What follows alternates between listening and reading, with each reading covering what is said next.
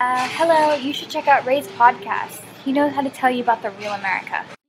最近有听众咨询我说，想让自己的孩子去美国读一年小学啊，就读一年，然后英语也好了呀什么的，然后也不会像游学那种，就是逛逛景点，去个迪士尼就回来啊。我觉得倒是挺好的想法。然后我也给了两个解决方案，然后一种是，嗯，大人去读书啊，大人去读研究生什么的，然后这样的话，孩子就可以直接啊，这个就近，然后上一个公立的小学。啊，好处就是家大人既然既陪读了，同时孩子还是免费入学，然后你也可以就是说大人在国内，然后啊孩子去美国读私立小学，这样的话也是可以的。啊，如果你感兴趣，欢迎跟我联系，我的微信是 t 幺幺零一九二六七九，请注明留学之类的。好，我是老马，我们马上开始今天的节目。Our whole universe was in a hot, dense state that nearly 14 billion years ago expansion started. Wait, the earth began to cool, the autotrophs began to drool, Neanderthals developed tools, we built a wall. We built the pyramids, math, science, history, unraveling the mystery that all started with a big bang. Hello，大家好，欢迎收听本期的老马侃印度。 本期我们依然留在加尔各答，让我们看看在加尔各答除了特蕾莎修女和泰戈尔故居，我们还去了别的什么样的地方？好，我们下面讲下一个景点啊，不算景点了，就是叫做这个啊，这个红灯区啊，一个加尔各答的一个红灯区，就是这是一个很非常有意思的一个地方啊，就是说，嗯，当年啊，其实也没有当年嘛，就是零四年获得了诺诺贝尔那个奥斯卡的一个纪录片。啊，这又说到了，这国内没有奥斯卡的纪录片啊，没有办法对比。好，那我们来继续看这个加尔各答的这个纪录片，叫做《生于红灯区》啊。这个其实是，嗯，因为红灯区很多地方不让拍照啊，然后于是这个摄影师呢就想通过借着这些孩子的呃眼睛来看这个红灯区。他也是在这个红灯区住了好几年的时间，然后去当了教师，嗯，教这个当地的孩子怎么去摄影呀、拍照啊这些。然后后来就是就通过这些小朋友的这个相机吧，就给他们每人发了一个相机啊，那时候还是胶卷相机呢，然后发发了一个相机，然后就让他们拍。然后结果就还挺受这个整个呃世界的震撼的。对，当然这个不是说利用小朋友吧，应该是说就是他同时也教这些小朋友你怎么去捕捉生活中的细节，然后怎么发现眼中的美，然后同时这些小朋友能够记录下这些我们世人看不到的生活情场景。对，然后。嗯，比较让大家惊讶的，就是我个人这些听这些故事里边，我比较惊讶，就是有一家人，嗯，从他祖母就是妓女，然后靠妓女赚钱，已经很有钱了，不是很有钱就是已经不需要去做妓女了，但是依然是自己的女儿也是妓女，所以这个小女孩的妈妈也是妓女，然后甚至这个小女孩也是，就甚至她就是已经拿拿了奥斯卡之后，其实后来还是回到这儿继续当妓女，就是这已经是她的生活的一部分了。嗯，而且。嗯，这个片子里面，它是一直穿插着包括对这些小朋友的采访嘛。然后有有有一些小朋友可能，呃，就是问他们说：“你们去拍这些大人的时候，你们害不害怕？”他们说：“我只是在记录我生活中的这种场景。可能有一些人会想要过来阻止，但是我我并不在意这些东西。”对，然后这也是用到另外一个话题，就是第一就是说那个女人吧，甚至说就是人吧。你能不能拿自己的身体来换钱？就是之前那个我看讲过，就是法律上就是说这个，嗯，就是妓女跟这个嫖客这个抓抓赌，这是一个没有受害人的一个 一个犯罪犯罪行为，没有受害人，那大家都是自愿的。那那你这个就很难来很难来说。那到底这个能不能就世界上有的国家就允许拿身体来换钱了？然后说到中国，说中国其实好像，因为我我也没有不不是学法律的，不确定，就是说。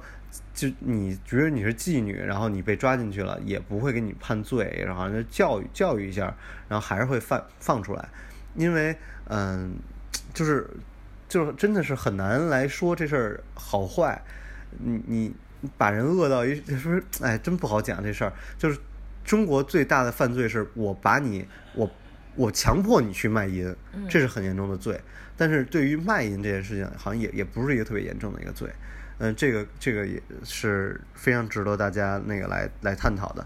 包括就跟就跟做这个直播网络直播，就是我脱衣服，然后让大家看我，然后再给我钱，那这事儿那个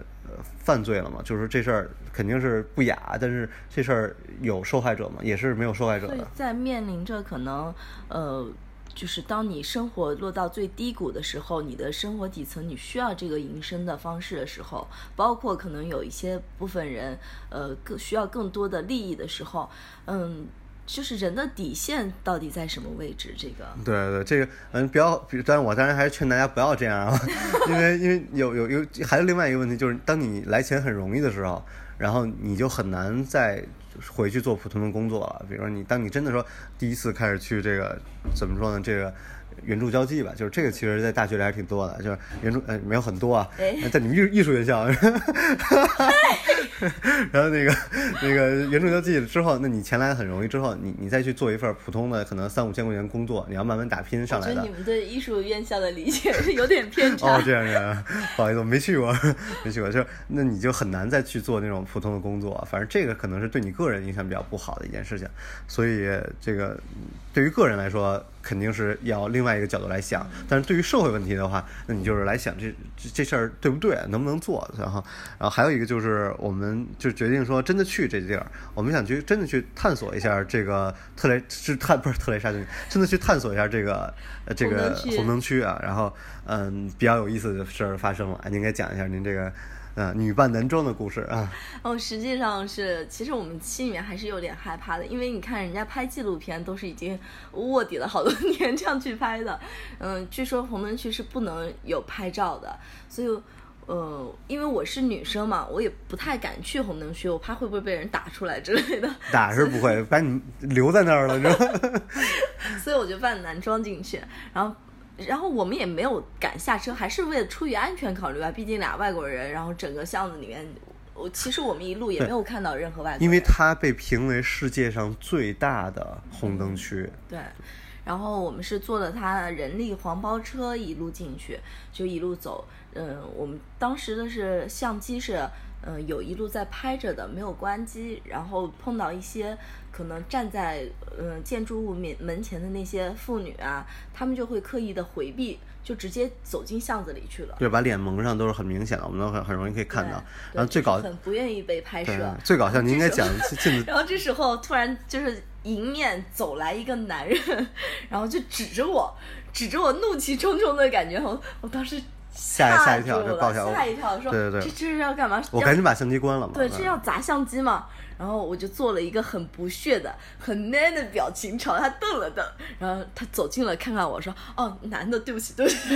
对对对，真的 特别搞笑。我觉得，就是这是因为我们一路上这不是第一次女扮男装了，因为我我我们刚来印度的时候比较紧张嘛，那个时候就是还是就是挺小心的，然后就是女扮男装了一段时间。然后这是我第一次有用。对，第一次直接被人认为是是男生，所以我我当时心里还蛮开心的。对。对，那这很有意思，真的特别有意思。然后我们就进了这个小巷子，然后确实这个巷子比想象的，就是去那种，嗯，不能说 Vegas 吧，就是去那种，嗯，你说我特别喜欢去 Nola，Nola 就是那个。哎呦，您常去的 什么地方？路易斯安那的新奥尔良有一个 Bourbon Street，有好多那种脱衣舞廊，你知道吗？就是各种脱衣舞，就是你站在，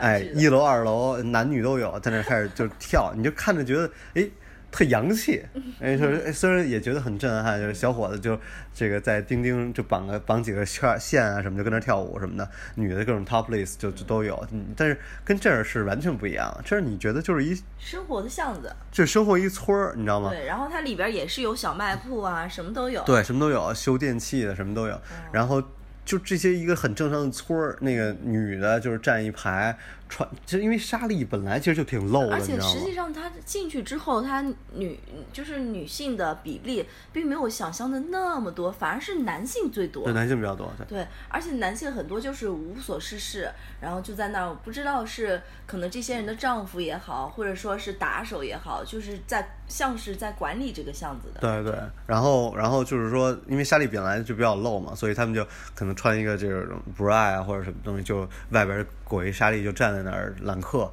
而主要也是长得真挺丑的，是吧？还不如我旁边这小伙子呢，是吧？然后，然后那个就你很很很难有那种想法吧，就是你很难有一个就是色情的想法，就觉得是一特别普通的一地儿，然后就结果就是无论小朋友啊什么就在里边乱跑，而且当地政府也是监管无力吧，就一点儿也没有说要改善这个地方的一个一个状况，所以这就是世世代代的。去当妓女，然后最可悲的就是，就算你已经出来了，你最后还要回到这儿继续当妓女。我觉得是因为一个生是生活环境的原因，他们逃脱不了自己这个命运了，并不是说，嗯，他们在当地当妓女妓妓女，不好意思，能挣多少钱？嗯，因为虽然我们没有下去直接去问，没敢做这个事儿，没敢问价格，但网上看呢，也大概就一次多少钱？哦，五六五六块钱人民币，对，一美金两美金这样的价钱。嗯，所以这又是我说那件事儿，就是你你如果您自己整天待在一个环境中，你就觉得这事儿是对的，然后 就是你觉得，就是真的，您把每个人放在生活当中，就是你你身边接触那几十号人，你就觉得大家都在做这一样的事情，所以你做这件事情是对的。那么这这个原因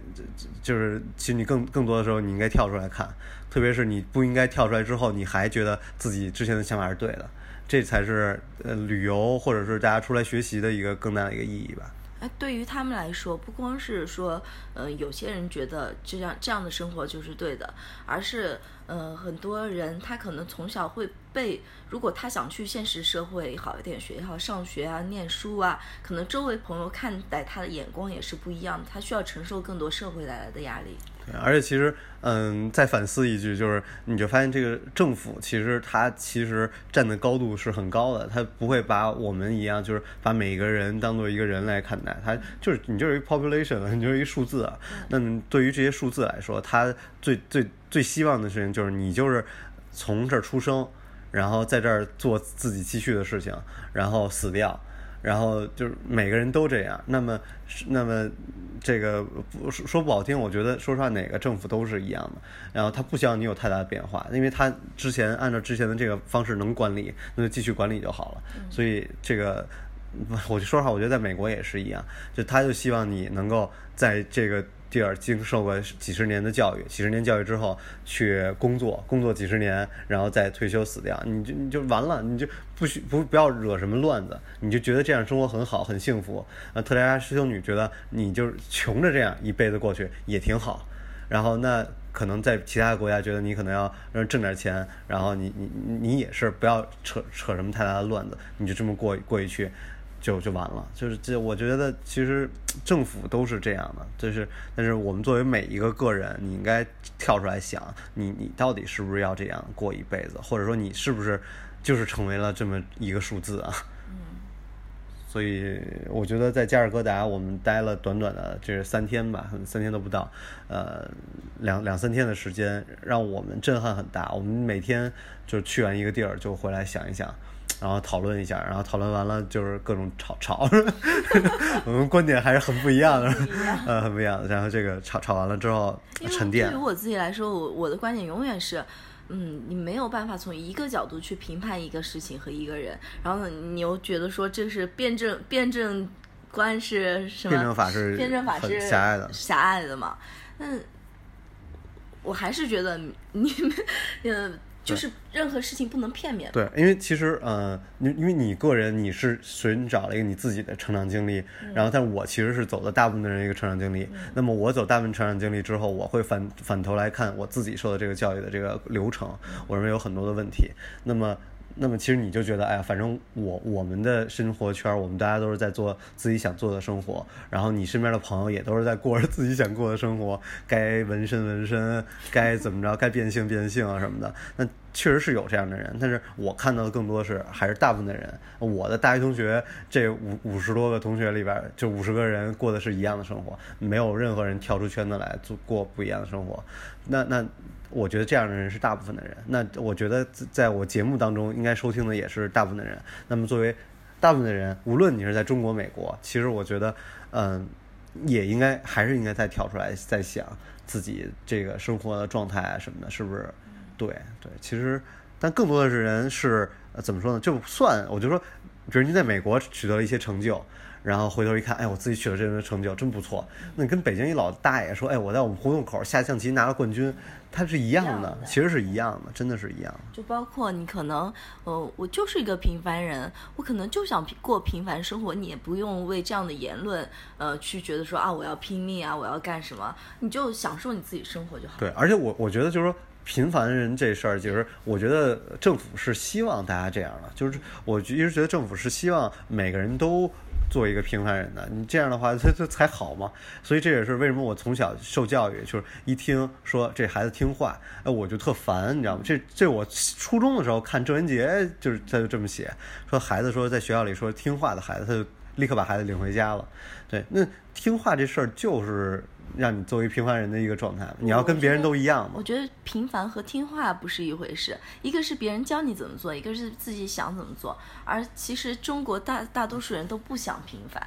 这也是为什么中国创业气氛那么浓密的原因。然而国外相反，国外的人大家都更享受于平凡。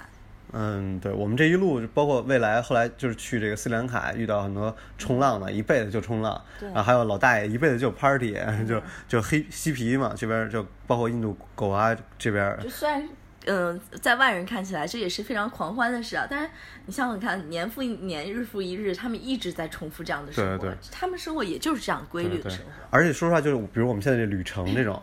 对于对于很多人来说也是挺疯狂的一事儿吧，就是要一旅游旅游一个多月这种。但其实对于我个人来说，我已经就是不能说厌倦了吧，就是我其实已经很想回去了。嗯，就是嗯、我我觉得这种比如流浪各种旅游的生活不太适合我，更适合我的是，比如说我就到了加尔各答，然后参观完了以后，呃，思考，没有没有思考思考思考完了，然后我就回去过另外的生活。就就是每个人都在选择自己更适合自己的生活，然后但还是应该先想明白，而不应该就是特盲目。这是一个，就是哎，反正真的加尔各答这地儿挺好的，我特别推荐大家来。我觉得除了德里之后，我们去的这个，甚至包括这个泰姬陵，我都觉得一般。但是真的，呃呃，普提加耶、恒河跟加尔各答，我觉得都是特别特别好。就是我觉得来印度，呃，让我们觉得很值得的一个地方。嗯，好，那我们下期节目就开始讲我们去斯里兰卡冲浪的故事了哈。啊，好，那就虽然你已经有点倦了，但是我还是希望一直待在印度，或者 或者能走遍更多的地方。对对，所以这这节目比较好，就是两个人观点很不一样，然后呃给大家看到不同的就是想法吧。行，好，感谢大家的收听，我是老马我是乐公子，啊，我们下期节目再见，拜拜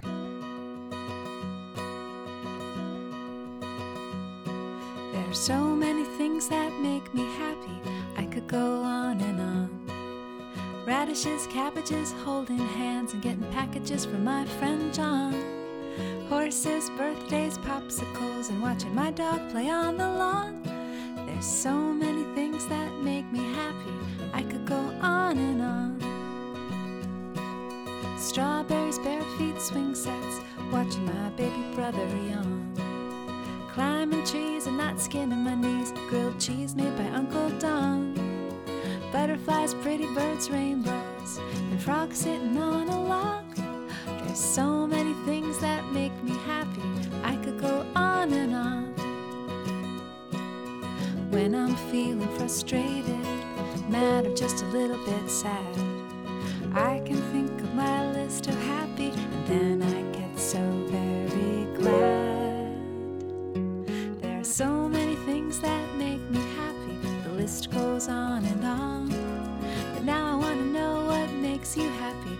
your list is just as long. popcorn, cartwheels, baseball, pancakes, turtles, penguins. There are so many things that make me happy. The list goes on and on. So many things that make me happy. I could go on and on. So many things that make me happy. Could go on and on. So many things that make me happy. I could go on and on. I could go on and on.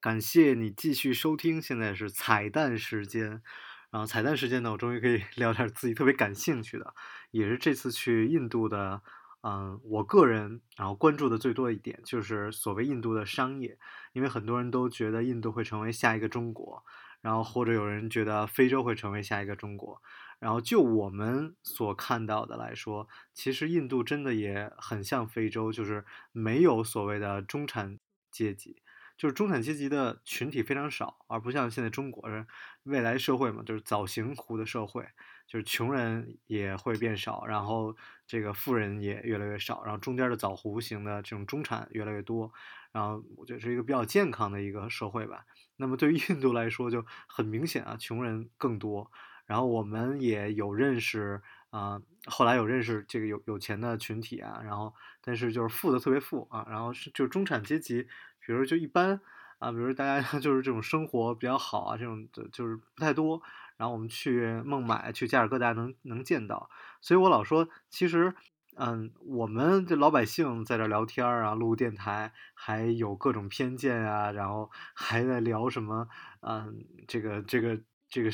这个那个的。但其实这些商人早都是就是摒弃了一切啊，就是早都去这些地方了啊，所以。也是跟着这些商业商人去看一看，嗯，就觉得这个社会会更不一样啊。比如说，嗯，印度的这种，啊，像我们现在用的什么网易云啊，用的 QQ 音乐啊，用的这些什么酷我啊，这种这种音乐，他们其实最近在印度拿到的投资，嗯，真的也非常大，而且这些投资的公司也都是中国啊。比如说腾讯，在去年的时候就啊投资了印度的一个。就跟我们现在所谓的流媒流媒体的一个呃音乐的平台，而也直接投资了这个将一个多亿的美金啊，将近两个亿美金。所以你可想，我们在印度用的所有东西都那么便宜的时候，你看这些投资市场依然非常大，而且包括在印度有一个就很像 硅谷一样的地方，我们其实没有去，然后那个地方也非常的潮流吧。我们可以讲一个。嗯，小的故事，这个这个故事其实有点有点小过时，但是在印度，嗯，几年前引起了非常大的一个轰动啊，也是这个 TED 啊，TED Talk，嗯，TED 在当地然后举行了一个演说，然后上来一个男孩，他戴着面具，然后就说。啊，他演讲的题目叫做《丑陋的印度人》啊，然后我也说过，我说我其实之前也想做类似的主题，叫《丑陋的中国人》，后来就是跟很多导演在聊，他们就是这这这完全就是一个不符合市场的味道，而且审批可能也不会过的一个东西，嗯，但是这个人他做的其实没有不不是什么影视啊什么的，他就是说我们想让每一个印度人，然后就是就是做自己身边的事儿，然后就是清理。因为印度特别脏嘛，就清理自己跟前的跟街道，然后比如有很多人喜欢那个随地大便，那那你就把它弄得特别干净，他都不好意思在那大大便，然后就做了很多很多的事情，然后 Facebook 也是很多的引起了很大的反响。但是当我知道这件事情，我再去关注的时候，他们这事儿好像已经有点这个过劲儿了啊，就就没有什么，就是 Facebook 那 group 也没有什么帖子了。但是当时还是做的非常好，然后他们就让每个人。就从身边做起啊，然后改变很多事情。就其实我觉得这一件很潮的事情。然后包括很多去国外留学的人回到印度，然后来做投资啊，来做开发新的企业，然后也是有就全世界的资金都投了过来。然后我们可以看到各种各样的，嗯，中国的公司，然后。类似的形式的中国公司，然后在印度拿到大笔的投资，嗯，比如说这个这个线上租房啊，我们现在有各种各样的线上租房的平台，那么这个平台也获得了这个啊三十三个亿卢卢比，那其实也就相当于三个多亿的一个投这个一个融资，就这些东西都非常夸张，包括类似自如这样的就是平台，就比如说他给你装修好，然后你可以直接搬进去住，那这种平台在印度也特别快。嗯，但是其实刚刚起步吧，我看好像才获得了几千啊几千万的一个卢布的一个呃一个投资，但是嗯，他们的包括这个这种这种 这 crowdfunding 的这种公司啊，就是我们其实，在孟买真的感觉会更更明显一些，可能到我孟买那期节目会讲，但是我觉得呃非常非常有意思，就是你可以看到嗯，很像过去的中国，就是甚至就是类似的这种这种。服务，这然后这种共共享经济，比如说他们的打车，这种欧拉，欧拉这个这个在印度也都是获得了这个几几个亿的美金的一个投资，然后包括有很多的中中国的资本都在这上面。甚至包括我们觉得啊，印度那么多的，就是菜市场，我老觉得就是北京的那种菜市场都被都被那个清理走了，然后但是去印度就各种各样的菜市场，但他们依然也有这种生鲜的配送。然后最近有一个叫 Dovaya，这也是获得了两百二十万美元的一个 Pre A 轮的一个投资。呃，我我包括洗衣服的，就是在线在线洗衣，然后在线教育，他们的在线教育 Body for Study 也获得了三百万呃美元的投资，也是现在已经在 A 轮。就是我们会发现，哇，原来这么，原来这么，就是印度发展这么快，原来印度也可以融资融到这么多。所以有的时候我就看了太多的啊博主啊，包括这个呃旅游节目，大家都在讲印度的落后啊，印度脏，然后印度的传统。其实，在现代这一块儿，我觉得甚至包括很多想去做生意的人，然后你们现在去印度依然会很有发展。然后我当时啊有一个就是中国的平台吧，他们其实也是在美国呃留学，留学了一半，然后就直接去印度创业了。然后我我就很想去跟他们聊一下，可是没搭理我，很很尴尬啊。但是我刚才看了一下这个他们的 Ola 获得了啊十一亿美元的一个就是日本的投资，然后嗯。腾讯也也给他们的这种电子商务这个 Flick Park 啊投资了十四亿美元，所以我们很激动的就是看到，就是从我觉得他真的是从美国回来，看到中国、印度，甚至就是缅甸，然后越南真的是发展太快了，包括越越越南的股市，然后印度的股市也是最近好像涨的是一塌糊涂，所以欢迎大家真的是可以去关注一下印度的商业发展。在我们任何的世俗前面，其实都是商业的发展。我最近去看了一个现代艺术展，然后里边有一句话，我觉得特别有意思。那个人当时就在跟别人讲，就说：“嗯，难道你想真的告诉他们世界的真相吗？然后你觉得他们真的关心世界的真相吗？然后你觉得我知道世界的真相吗？”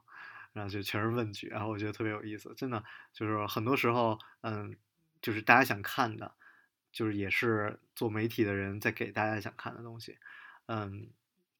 真正的东西，我觉得你还是需要自己去看或者自己去想。就跟我当时找了一群老外，然后我也想做老外的节目，就在中国的节目，然后当时我们就聊了很多嘛，包括对中国的不喜欢。然后其实大家很多抱怨，但其实你真的去看这个这个老外在中国的这种社交媒体上，全是说中国这个好那个好，然后大家各种转发，特别开心。因为你你讲不好，大家不愿意看，对，可能也是这样。所以，好吧，这就是本期的老马侃印度，我是老马，我们下期节目再见，拜拜。